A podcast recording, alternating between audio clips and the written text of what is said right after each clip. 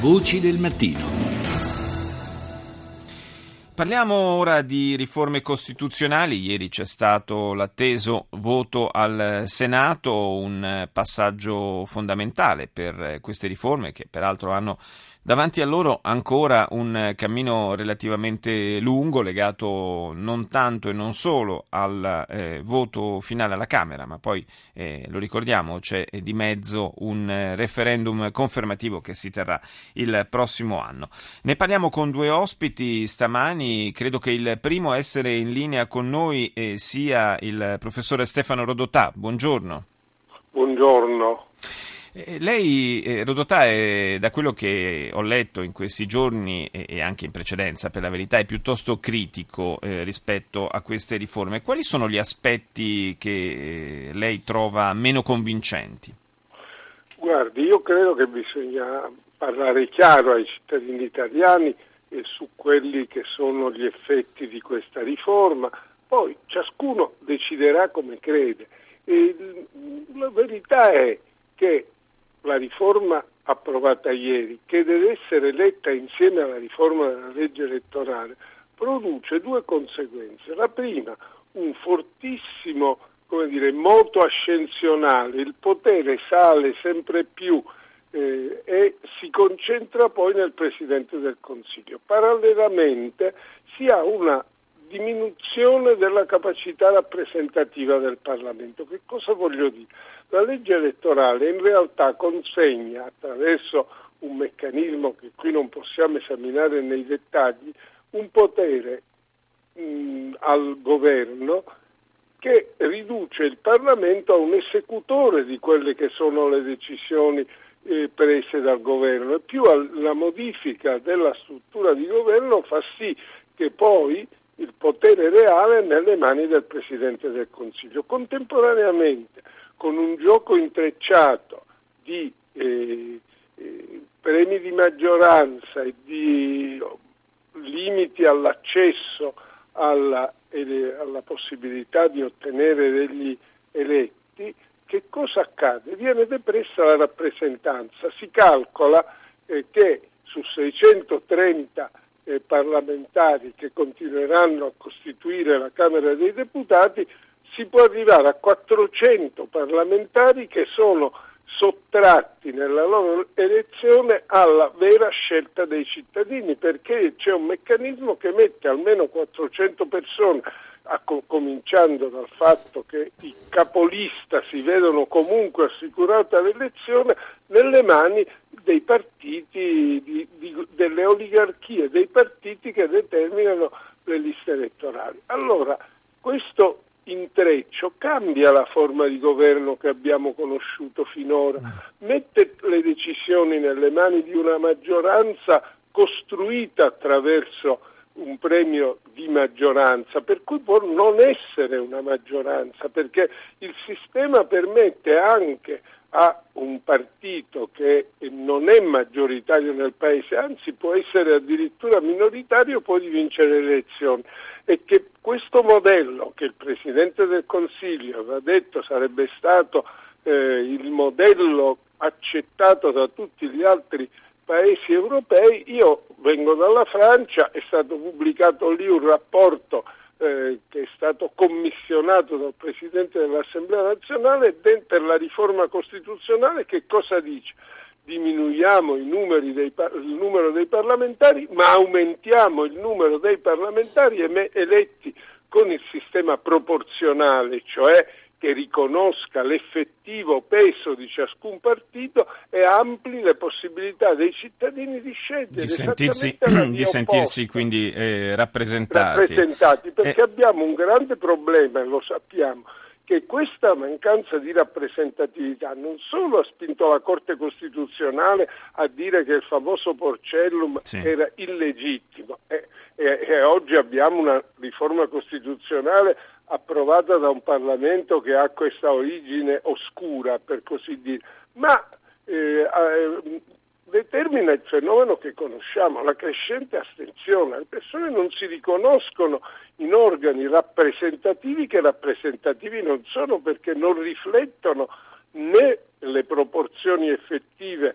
eh, dei, delle forze politiche nel Paese né d'altra parte offrono ai cittadini la possibilità di scelta. Di una, di una che... scelta vera e propria. Senta, Rodotà, ma non le sembra che quanto a eh, posizione, diciamo, subordinata del Parlamento rispetto all'esecutivo, eh, nei fatti questo eh, già non fosse a causa del combinato disposto del frequente ricorso alla fiducia, eh, non è, un, un, non, è un, fatto solamente di, che riguardi questo governo, ma ormai va avanti da ma parecchio certo. tempo, e, e alla decretazione d'urgenza sono, sono non, sempre, non sempre a proposito. Io sono assolutamente d'accordo che questa è una tendenza che si è, come dire, eh, rafforzata sì. pro- progressivamente nel tempo.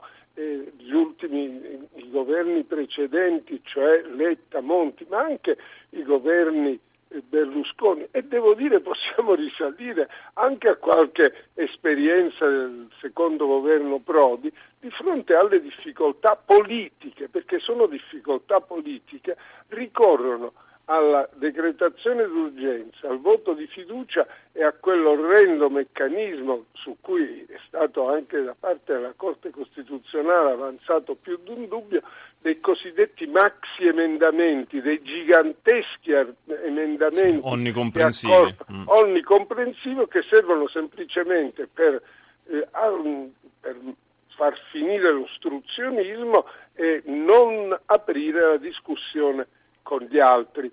Quindi questo era un problema, è stato affrontato secondo me eh, in modo tale da provocare un accentramento di poteri sì. senza equilibri adeguati, sì, senza contrappesi, contrappesi quindi insomma si è andati... Dice, ora questo bisogna dirlo chiaramente, poi ci sarà chi dirà io preferisco questo tipo di sistema, ma bisogna essere chiari sia con se stessi sia con e lei, e lei è stato chiarissimo su questo aspetto.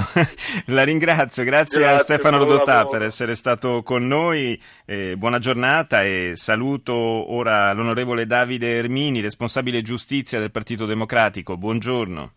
Buongiorno, buongiorno, a lei e a tutti gli ascoltatori. Eh, un dato che emergeva anche da questa conversazione che abbiamo fatto con Rodotà è che eh, è una riforma che, che evidentemente poi si può essere a favore o contro, però eh, va nella direzione di velocizzare e semplificare i lavori parlamentari. Direi che eh, questo è un po' l'obiettivo primario. Ma assolutamente. Eh, oggi eh, sentivo prima le ultime parole che scambiavate con eh, il eh, professor Rodotà. il problema del, anche dell'uso dei decreti legge cioè, a un certo punto arriviamo a, a dei momenti in cui eh, diventa assolutamente necessario, visto il, il, lento movimento che il Parlamento ha per l'approvazione delle leggi. Ehm, con, un, con, dei meccanismi, con dei regolamenti parlamentari che sono assolutamente antiquati, che alcune forze in questo momento non, non vogliono che vengano eh, sostituiti. E, e, e quindi è, è, evidente che tutto l'impianto costituzionale andrà eh, portato verso una maggiore semplificazione. Noi non possiamo pensare che il mondo vada a reazione mentre l'Italia continua ad andare a carbone, cioè, noi dobbiamo in qualche modo adeguarci e lo, lo, abbiamo fatto attraverso una riforma della Costituzione e lo faremo anche attraverso la riforma dei regolamenti che permetta veramente all'Italia di essere un paese moderno, senza toccare quelli che sono i principi basilari della nostra democrazia. Senta Ermini, faccio una domanda provocatoria, ma insomma sono in tanti a porsela questa domanda nel paese, ma non sarebbe stato più semplice un intervento più efficace, un intervento più radicale, eh, eliminando del tutto il bicameralismo?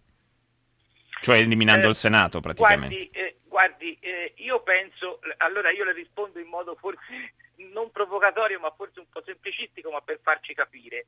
Eh, se noi avessimo fatto una norma eh, che, eh, di questo tipo, articolo 1, il Senato della, della Repubblica è abolito, articolo 2 è istituita una, la, la Camera delle Autonomie e delle regioni e delle autonomie locali. Ecco, probabilmente tantissime, eh, eh, diciamo, eh, tantissima confusione sarebbe stata evitata.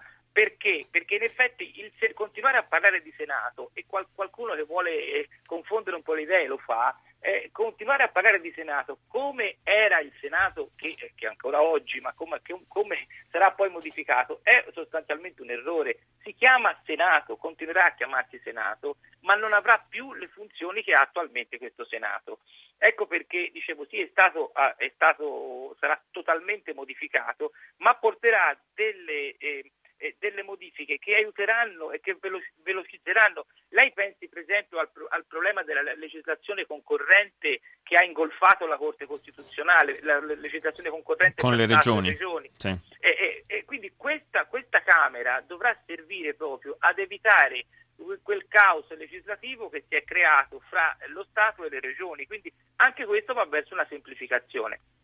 Teniamo conto poi nella riforma ci sono tantissime altre cose, noi ci siamo un po'... No, no, certo, questo, questo, è un po' il nodo però su, sul quale è, tutto il dibattito politico si è andato avvitando in questi mesi, per cui ci siamo un po' soffermati su questo eh, proprio per questo motivo. C'è un, eh, un aspetto eh, interessante eh, che è, eh, cioè ce ne sono diversi veramente, ma mi colpisce, visto che tra l'altro questa riforma sarà eh, oggetto di un referendum confermativo, proprio in materia di referendum questa riforma innova nuova.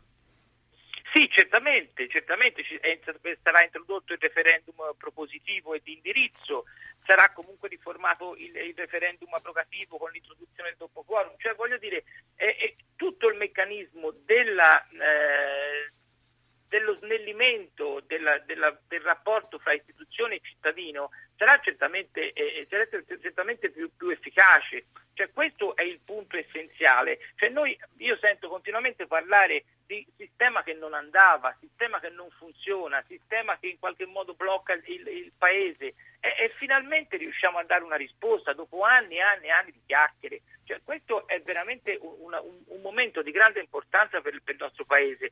Eh, se, se, mettiamo la riforma costituzionale insieme a tutte le altre riforme che stiamo facendo, io credo che gli italiani un passaggio così epocale veramente non, la, non l'avessero mai vissuto dal 48 in poi.